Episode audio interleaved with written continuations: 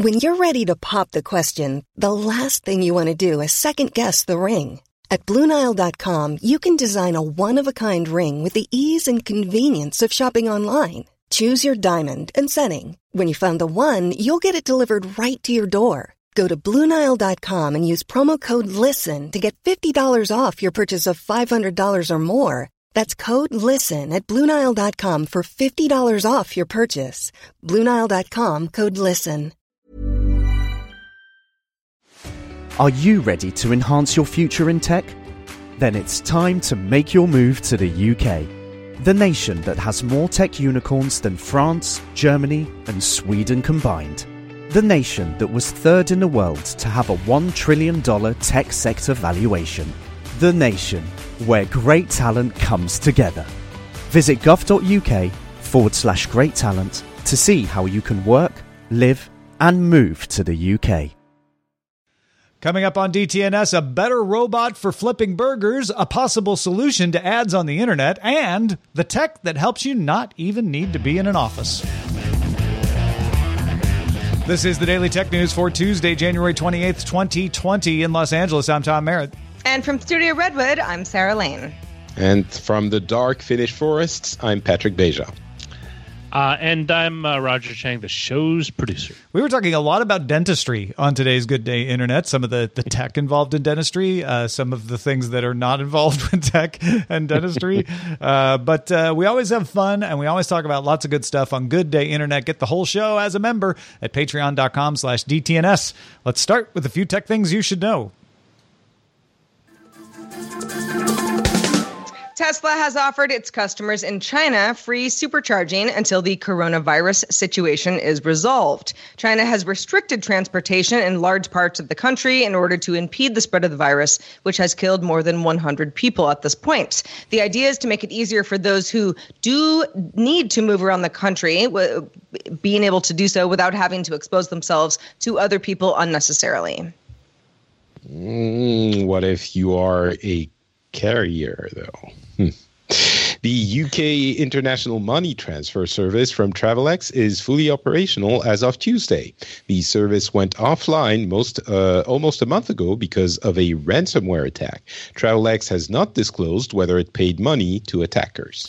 Facebook announced a set of recommended bylaws for that proposed independent oversight board, including a 90 day process for hearing appeals, a requirement that one board member from the region involved be on the panel that hears the appeal, and all decisions must be published in 18, 18 different languages.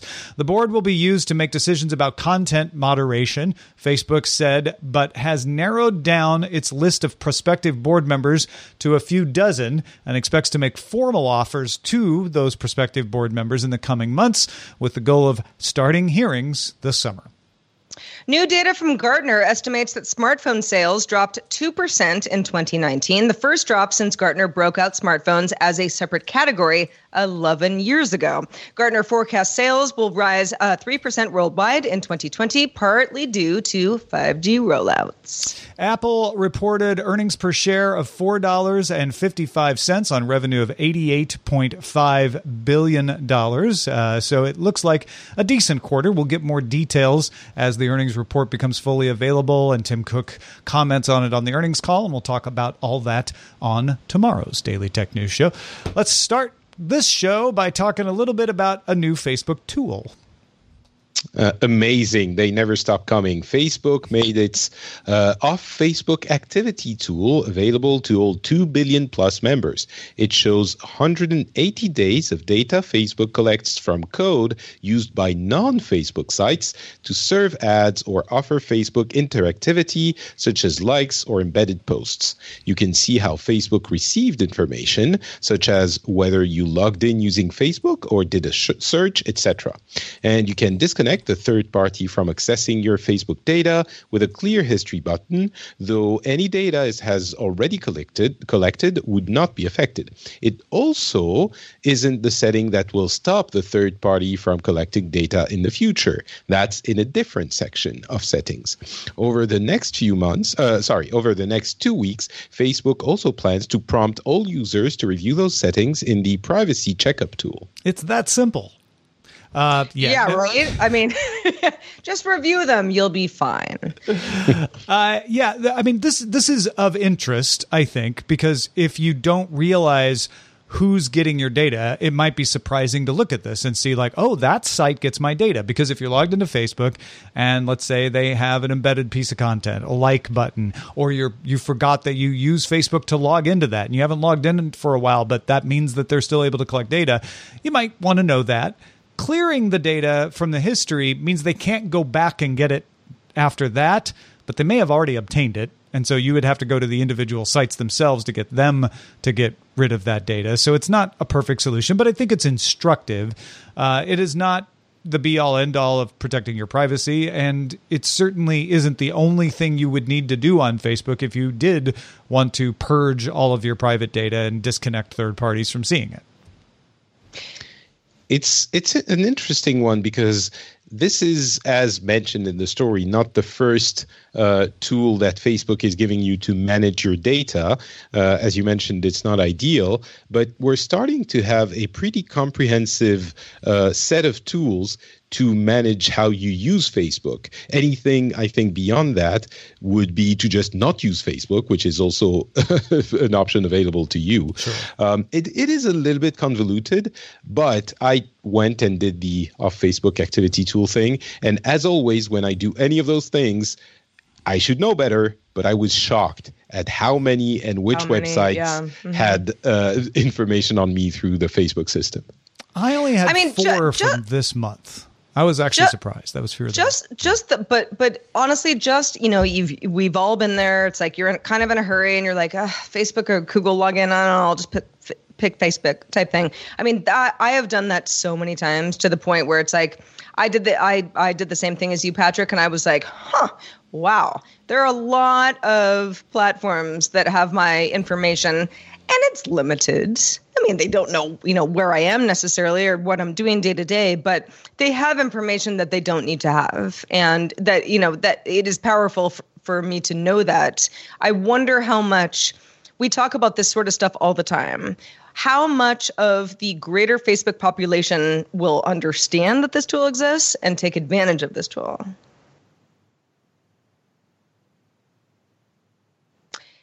Okay. UK ministers on the National Security Council agreed that the National Cybersecurity Center should issue guidance that high risk vendors should be excluded from the core of telecom operations, and no high risk vendor should make up more than 35% of the edge access network for example, phone masts. In addition, high risk vendors would be barred from sensitive locations like nuclear sites and military bases, as well as any critical national infrastructure. The NCSC doesn't keep an exhaustive list of high risk vendors, but Huawei is considered one of them.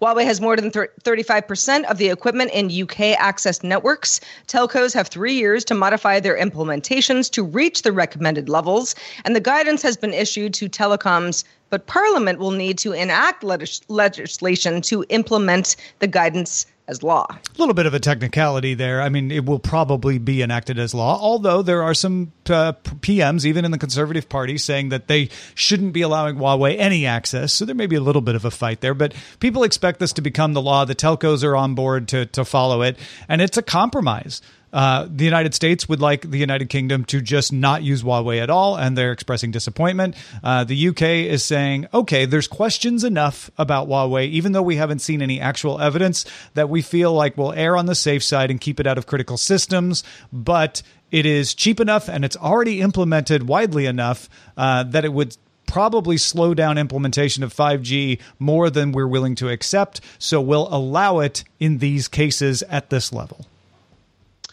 It it seems like a strange way to go about it. I understand why they're doing it like that, but I guess these are high risk, but not actually determined to be risky. Um, it seems like high high risk should not be um, used at all if it's labeled as high risk. But barring that, it seems like a reasonable. I don't know if it's reasonable to have 35% of your network using high risk stuff um, I I don't know. It it's it's it seems like if I was given the choice of having my net, you know, anything I use be 35% high risk or 100% non high risk, I probably would want to choose non high risk. So, still, this whole thing is mostly problematic about because it's about Huawei, for which we still don't have super strong confidence that they are indeed high risk, just suspicion. And that makes all of it weird, including, I think, this setup of the rule. Yeah, uh, a, a, quick addendum. If, when you put it like that, it makes sense, right? Everybody's like, why would you have any high risk equipment? The equipment is not high risk, the vendor is high risk. They have not found any evidence that the equipment is even risky at all. What they're saying is when you attach it to a phone mast, it's pretty dumb. All it does is send the data on. There is very little that could go wrong there under current implementation. So we're okay there, but even there, we're going to limit it to 35% of the market just to be on the safe side. In but the that's central the core, we don't know that it could do anything wrong, but that is where if there was a backdoor, they could actually get hold of data. So there, we're going to say none at all. Mm. Yeah, I still think it's I th- it's fishy. It's fishy. Sure, sure, but it's not as simple as like it's all high risk all the time. And I of think course. it's important to realize course, that the the phone mast stuff maybe in the future will they'll be pushing out more control to the edge and it will become higher risk and that's a that's a valid criticism that mm. plays into your concern Patrick but right now that stuff's pretty dumb and so they're saying well it's it's not even if there is this backdoor that we haven't found any evidence of, it couldn't do anything at the edge. So that's why they. Yeah, I, I, think the point I'm trying to make is that if this w- wasn't Huawei specifically with all of these specific issues the world is having with Huawei, I'm not sure the, the, the rule would have been put together in that way. Maybe it would have. But how about this UK government proposal for security requirements for Internet of Things and smart devices? Uh, the Department for Culture, Media and Sport has worked with the UK National Cybersecurity Centre, security experts, product manufacturers, and retailers on a proposed law that, if passed, would require all device passwords on IoT and smart devices to be unique and not resettable to a non unique setting. So, in other words, you'd have a password for your device that wouldn't work on any other device, and you couldn't reset it to factory settings and make it a password that everybody knew about. That is not the case in a lot of IoT devices right now. Device makers would also be required to provide a public point of contact for people to report vulnerabilities, and they would be required to act on them in a timely manner if they're real. And at the point of sale, whether it's online or in person, manufacturers would have to state somewhere the minimum amount of time they will provide security updates for the product, and they'd have to stick to that. Products not following these rules would be banned from sale in the UK under this law. The department said it hopes it introduces legislation as soon as possible. However, it didn't commit to a timetable. So that's not a good sign. Uh, it means it might be a couple years before this thing actually becomes law. Europe and the United States are also working on their own legislation to secure IoT devices. Uh, doubts on, on whether this is actually going to get passed by Parliament in a timely manner aside, I like these laws. Please, everybody, make this the law everywhere for IoT. It's a good start. Yeah, absolutely. I was kind of I was trying to pick this apart earlier and be like, well, why would this be a bad idea? None of this is a bad idea. This is all a good idea. The fact that you have a bunch of different companies with a bunch of different implementations of of IoT devices and and software as well, that's the problem. Uh, so you know, it's it's a little bit of a mess, but I think that this is going in the right direction. There's another thing. Um, I was on This Week in Tech yesterday or the day before. Time flies. Um, and I came to a realization um, before we even got to this story. We should have uh, we should have a time of support on all consumer devices, at the very least IoT devices, but maybe even phones, to inform the public of how long a manufacturer is going to support with security patches, at least, uh, the device you buy. On phones, it would make for a very strong purchasing decision factor if you knew that one manufacturer would support it for five years and another one for, for two or three. Um, that is also something as this uh, uh, rule slash law, which I think would be very beneficial.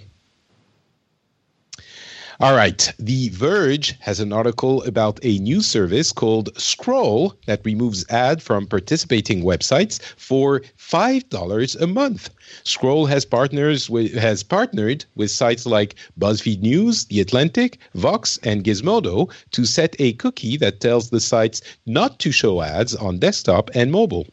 The tool allows for some native ads like internal promotions, referral links, and some basic analytics, but most all ads will be gone. Scroll keeps 1.5 dollars, 1.50, one and a half dollars of the monthly fee and splits the rest up based on what participating sites you visit. You can see what sites got how much when logged into Scroll's site. Yeah, so this is a fairly ingenious way of approaching both the problem of I don't want to be tracked. Can I just pay you not to track me? Uh, and publishers saying, yeah, but if we don't have ads, we don't make money. Uh, this is a very elegant solution. It it they claim they're paying the companies that are participating more than they would have made off the eyeballs had these people gotten ads. I don't know if that's sustainable if they get more and more publishers involved in this or not. Maybe they might have to raise their price, uh, but it seems believable for now. And the benefit to me as a consumer is I don't have to see ads. I get a faster loading site. Um, the tracking is minimal. It's not eliminated. There's some analytics in there, but that tracking is is minimized and it doesn't need to be shared because I'm not an eyeball that's on ad, so it doesn't need to go to a third party and you def- know and we're kind of on that you know publisher side of this where you know people be like i don't know there are plenty of ad blockers that i don't have to pay for kind of thing. But if you if you understand the money making uh, situation that a lot of publishers are going through and the fact that this is just sort of a part of life it does kind of make sense to be like, okay, well, if there's an elegant solution for getting rid of stuff that you you find you, you don't like um, on a particular website, five bucks a month. Not sure that that's the right price. Seems kind of high to me, but uh, it, it's certainly it, an, a, an elegant solution for somebody who doesn't want to take away money from from uh, publishers and journalists that they care about. And I don't run well, into it as much as I used to. Oh, sorry, Patrick, go ahead. It, it's if five bucks a month is a high price if you want ads off of one site. Uh, if they manage to spread this enough and it uh, represents a significant portion of the websites you enjoy, then I think it might be worthwhile. And a lot of people would like to support these sites while removing the ads. It's, there just isn't a system that has wide enough adoption for this to be uh, feasible.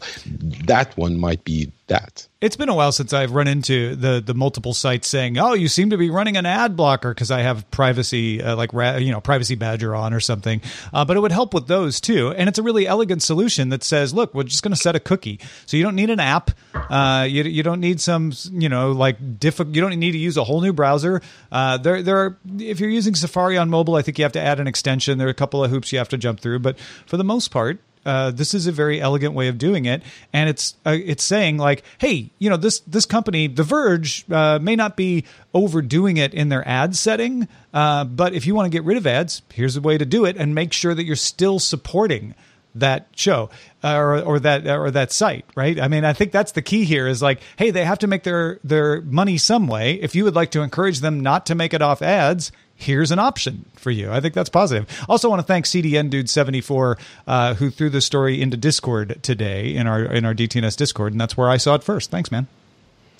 Thank you. Let's talk about burgers. Mm. Miso Robotics has a new design for its Flippy robot. We've talked about Flippy in the past that can fry burgers and prepare french fries. Flippy robots currently sit on the floor and are used in Dodger Stadium in LA and Chase Stadium in Phoenix, as well as certain restaurants from Miso Robotics investor Cali Group. The new design of the Flippy robot hands hangs over the grill or fryer, which may boost adoption as it won't take up floor space. And Miso says will also operate more efficiently. Miso Robotics offers Flippy for free, charging based on usage, and the new design will be certified and available for kitchens in the second half of the year. This Pretty is great looking design, yeah. Don't you think? Kind of. Yeah, it's and, and it's. I think it might be one of the very few robots taking our jobs that people don't that complain about. Right. Because right. yeah, I, I, don't think I mean I'm sure there are going to be some Actually, fast I mean, food to, workers. To that, that point, uh, Patrick, they're having a problem staffing some of these. Like the problem here is not that they have, you know, it would take someone's job. It's that they they can't find people to staff some of these fast food restaurants. It's one of those weird sectors mm. where there is an employment shortage. So it, it's going to help companies in that way too. Everyone, everybody wins. Yeah. including the burgers. Rogers tried to see this, and every time he goes to a location that has one, it's not on though. But apparently, yeah, I, it has one. Yeah, I've I don't know if it requires uh, some sort of um, uh, uh, oversight, like a person needs to watch it work, but I've never seen it on. I go, I'm trying to remember the name of the, the restaurant in Pasadena that has one, but it's always off. Although the restaurant itself is functioning. Yeah, um, and and it's the kind of thing that can improve efficiency. Usually, what happens uh, with locations if they if they're fully staffed and they add these is they don't get rid of people.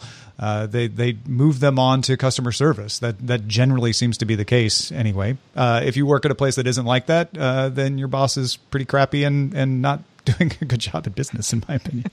uh, but that, I think this is interesting that Miso Robotics is actually making this work in a sector where a lot of other people have tried this and gone out of business. Uh, so mm-hmm. we'll keep an eye on them.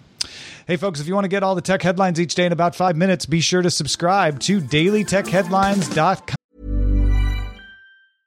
Ready to pop the question? The jewelers at Bluenile.com have got sparkle down to a science with beautiful lab grown diamonds worthy of your most brilliant moments. Their lab grown diamonds are independently graded and guaranteed identical to natural diamonds, and they're ready to ship to your door. Go to Bluenile.com and use promo code LISTEN to get $50 off your purchase of $500 or more. That's code LISTEN at Bluenile.com for $50 off. Bluenile.com code LISTEN. Introducing Wondersuite from Bluehost.com. Website creation is hard, but now with Bluehost, you can answer a few simple questions about your business and get a unique WordPress website or store right away. From there, you can customize your design, colors, and content and Bluehost automatically helps you get found in search engines like Google and Bing. From step-by-step guidance to suggested plugins, Bluehost makes WordPress wonderful for everyone. Go to bluehost.com/wondersuite. Tired of ads barging into your favorite news podcasts? Good news. Ad-free listening is available on Amazon Music. For all the music plus top podcasts included with your Prime membership. Stay up to date on everything newsworthy by downloading the Amazon Music app for free or go to amazon.com slash news ad free. That's amazon.com slash news ad free to catch up on the latest episodes without the ads. Um, Ars Technica is running a series called The Future of Work, and an article in that series, to kick it off from Ars Technica editor Lee Hutchinson, describes how Ars Technica itself functions without a physical office. 30 staff members for Ars Technica work in locations across all U.S. time zones and in multiple locations around the world. And Ars has operated that way for 20 years, more than 20 years. They've been around since 1998. Uh, there is technically a, a, a, mailbox for Ars Technica at Condé Nast headquarters, which owns them, has owned them since 2008 uh, in New York City. But most of the people never go there, uh, or if they do, it's very rare. Now, this is a great article, and I highly recommend you read it if you're interested in this topic at all. Uh, but one of the things that caught me was the parallel between how Ars does this, how we do Daily Tech News Show, uh, and how so many people have been saying, well, I think you need to be in the same office. And I, I entirely agree that there are benefits to being physically present together in the same office. But I'm, I'm very curious how Ars Technica overcame this. The tools they list as being essential uh, are part of this, but they also say you need the right kind of people. Not everybody is built to work away from everybody else. Uh, and you need to follow some principles to make this work for you as someone who works for, from home. So I think those are important to keep in mind. But I know you want to hear about the tools. Uh, they use G Suite for email. They're like, that's a reliable, cross platform, asymmetric, on the record way of communicating. Uh, they use Google Sheets for tracking a lot of work because it's collaborative, although they don't require it. Apparently, the reviews editor uses Trello. Uh, they use Slack to brainstorm. We do that too here at DTNS. They workshop their story ideas and their headlines, ask each other for help, do brainstorming. That's something they used to use IRC for until about five years ago. They have a Polycom VoIP phone with three digit extensions that they can dial through and talk to each other through OnSIP, uh, as well as a conference bridge to dial in for, for conferences with each other or with people from outside the company. Uh, they use WordPress as the CMS. Uh, coupled with phpBB forums for, for commentary on those pages. Uh, they use Duo for their two factor authentication and require it on all accounts.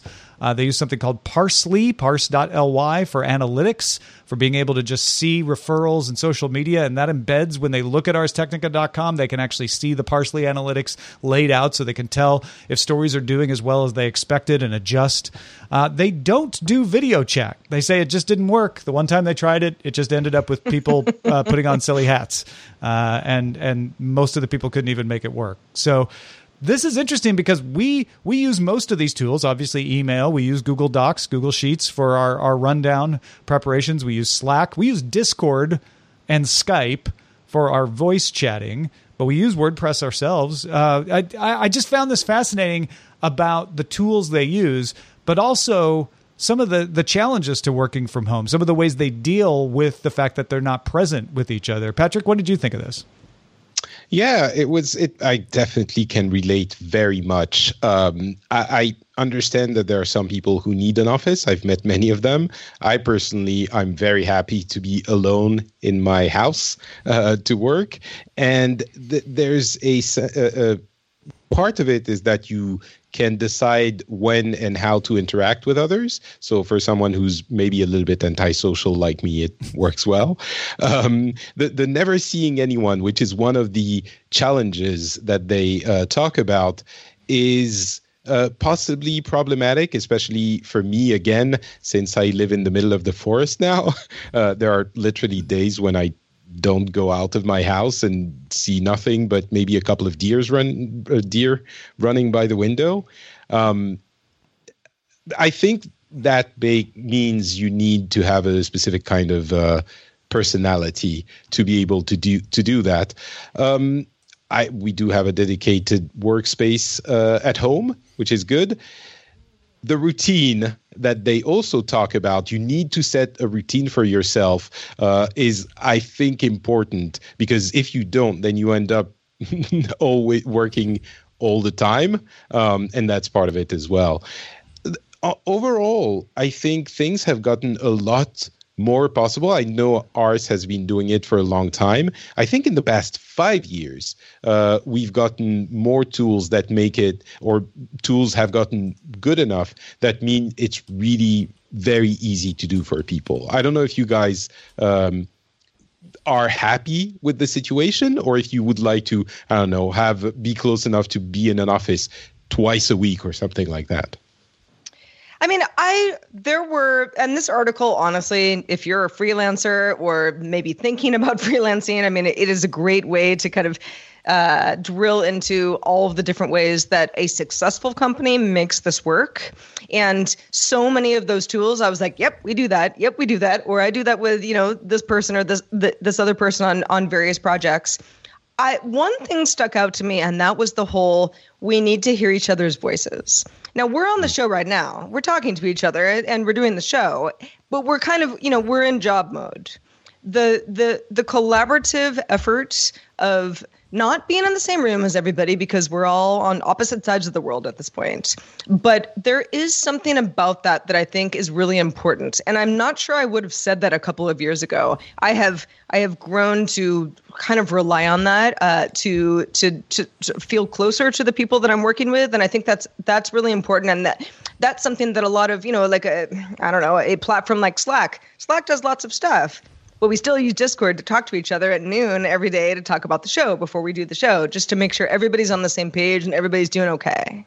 Yeah, and and and and backing you up on the routine thing, Patrick, having your boundaries set is very important when you're in the same place living that you work so that you don't feel like you're just always at work or when you're working you're always at home uh, part of that is is setting a routine that says oh I, I get dressed it doesn't have to be formal, but I get dressed and I go to a place, I do my work, and at a certain time I stop. And all of us work after hours sometimes, but that should be the goal. Yeah, uh, the the last thing I want to mention is the Polycom, the VoIP thing. The three digit expen- extension is awesome. I would love if there was a Slack for work phone voice type tool that became very easy to use and very popular so that when I have a question, I can actually push three buttons and get Tom on the phone. Yeah, yeah. Because nowadays it's like, oh, is he on Slack? Is he? Uh, should I call? Should I send a text on Twitter? So yeah, there Yeah, that's yeah. missing. No, uh, knowing how to communicate is a huge part of this as well. I think that's something that that I'm still trying to crack, like you said. Uh, but but I used to be a skeptical about having to have a dedicated space that is in my house separate for work. And since I started making myself do that, it really, really has made things better. I, I, I can't say enough how how different it is than when I used to work in my old place. I used to work upstairs until showtime and then go downstairs for the show. Now I do all the work in the same room as I do the show, and it really does make a difference. It it it has. Yeah, it's your office. Yeah. Hey, thanks everybody who participates in our subreddit. We know a lot of you are freelancers as well. You can submit stories and vote on others that you think we should care about at dailytechnewsshow.reddit.com. You can also join in the conversation in our Discord, voice or text, which you can join by linking to a Patreon account at patreon.com slash DTNS. All right, let's check out the mailbag. Brian had some thoughts on Netflix subscriber numbers in the US versus in other countries. We talked about this the other day. Brian says, for a country where the internet started, he's talking about the US, we have the weakest structure compared to other countries. Unless you're in a metro area, you're most likely suffering bandwidth, throughput issues, and limits or limits. I live in an area that we can't get cable or fiber. DSL is not available. That leaves us with either mobile or satellite. Mobile suffers in the evening as others get home and they're using the internet as well. Satellite is expensive and goes out in inclement weather.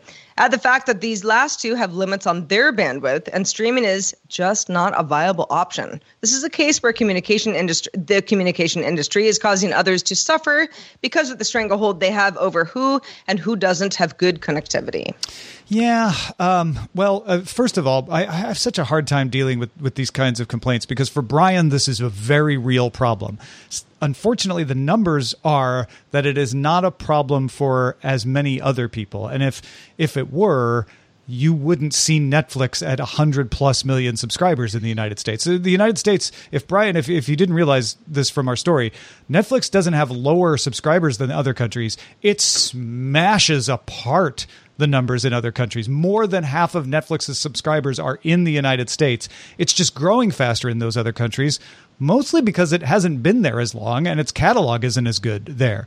The problem in the US is that the growth is slowing as we reach the number of people that ha- want Netflix. Uh, and that's where Brian may be right. Even though it's a minority of people that have these these outage problems, and, and and again, I don't mean to minimize them. If you're one of those people that is in an area that doesn't have a choice, it sucks.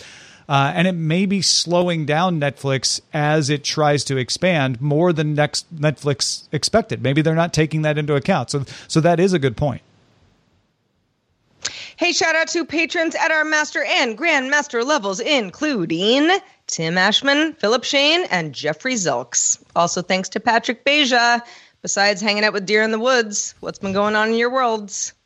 You know what? Just go check out my Twitter account, not Patrick. You'll find everything there. Or if you like websites, FrenchSpin.com, you'll see my gaming show and my international discussions slash politics slash slash news show. That's at uh, FrenchSpin.com. Excellent. Uh, also, folks, we have new Patreon reward merchandise to celebrate six years of DTNS. Uh, if you sign up right now and you get uh, you get on your credit the February charge, which is coming up on February first, that will be one month towards getting a DTNS mug or a shirt or a sticker or a poster. Depends on what level you sign up on. Uh, but if you're already signed up, you've already got a month credit uh, from January underway. I believe that's how it works. Once you get three months in a row, though, then you get the stuff. You get the details at patreon.com slash DTNS slash merch. Our email address is feedback at dailytechnewsshow.com. We are also live Monday through Friday, 4.30 p.m. Eastern. That's 2130 UTC. And you can find out more at dailytechnewsshow.com slash live. Back tomorrow with Scott Johnson. Talk to you then.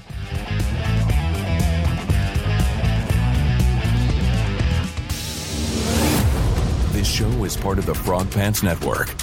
Get more at frogpants.com. Diamond Club hopes you have enjoyed this program. Subtle results, still you, but with fewer lines. Botox Cosmetic, onabotulinumtoxinA, is a prescription medicine used to temporarily make moderate to severe frown lines, crow's feet, and forehead lines look better in adults. Effects of Botox Cosmetic may spread hours to weeks after injection, causing serious symptoms. Alert your doctor right away as difficulty swallowing, speaking, breathing, eye problems, or muscle weakness may be a sign of a life threatening condition. Patients with these conditions before injection are at highest risk. Don't receive Botox Cosmetic if you have a skin infection. Side effects may include allergic reactions, injection site pain, headache, eyebrow and eyelid drooping, and eyelid swelling. Allergic reactions can include rash, welts, asthma symptoms, and dizziness. Tell your doctor about medical history, muscle or nerve conditions including ALS or Lou Gehrig's disease, myasthenia gravis, or Lambert-Eaton syndrome and medications, including botulinum toxins, as these may increase the risk of serious side effects. For full safety information, visit BotoxCosmetic.com or call 877-351-0300. See for yourself at BotoxCosmetic.com. Tired of ads barging into your favorite news podcasts? Good news. Ad-free listening is available on Amazon Music for all the music plus top podcasts included with your Prime membership. Stay up to date on everything newsworthy by downloading the Amazon Music app for free or go to amazon.com slash news ad free. That's amazon.com slash news ad free to catch up on the latest episodes without the ads.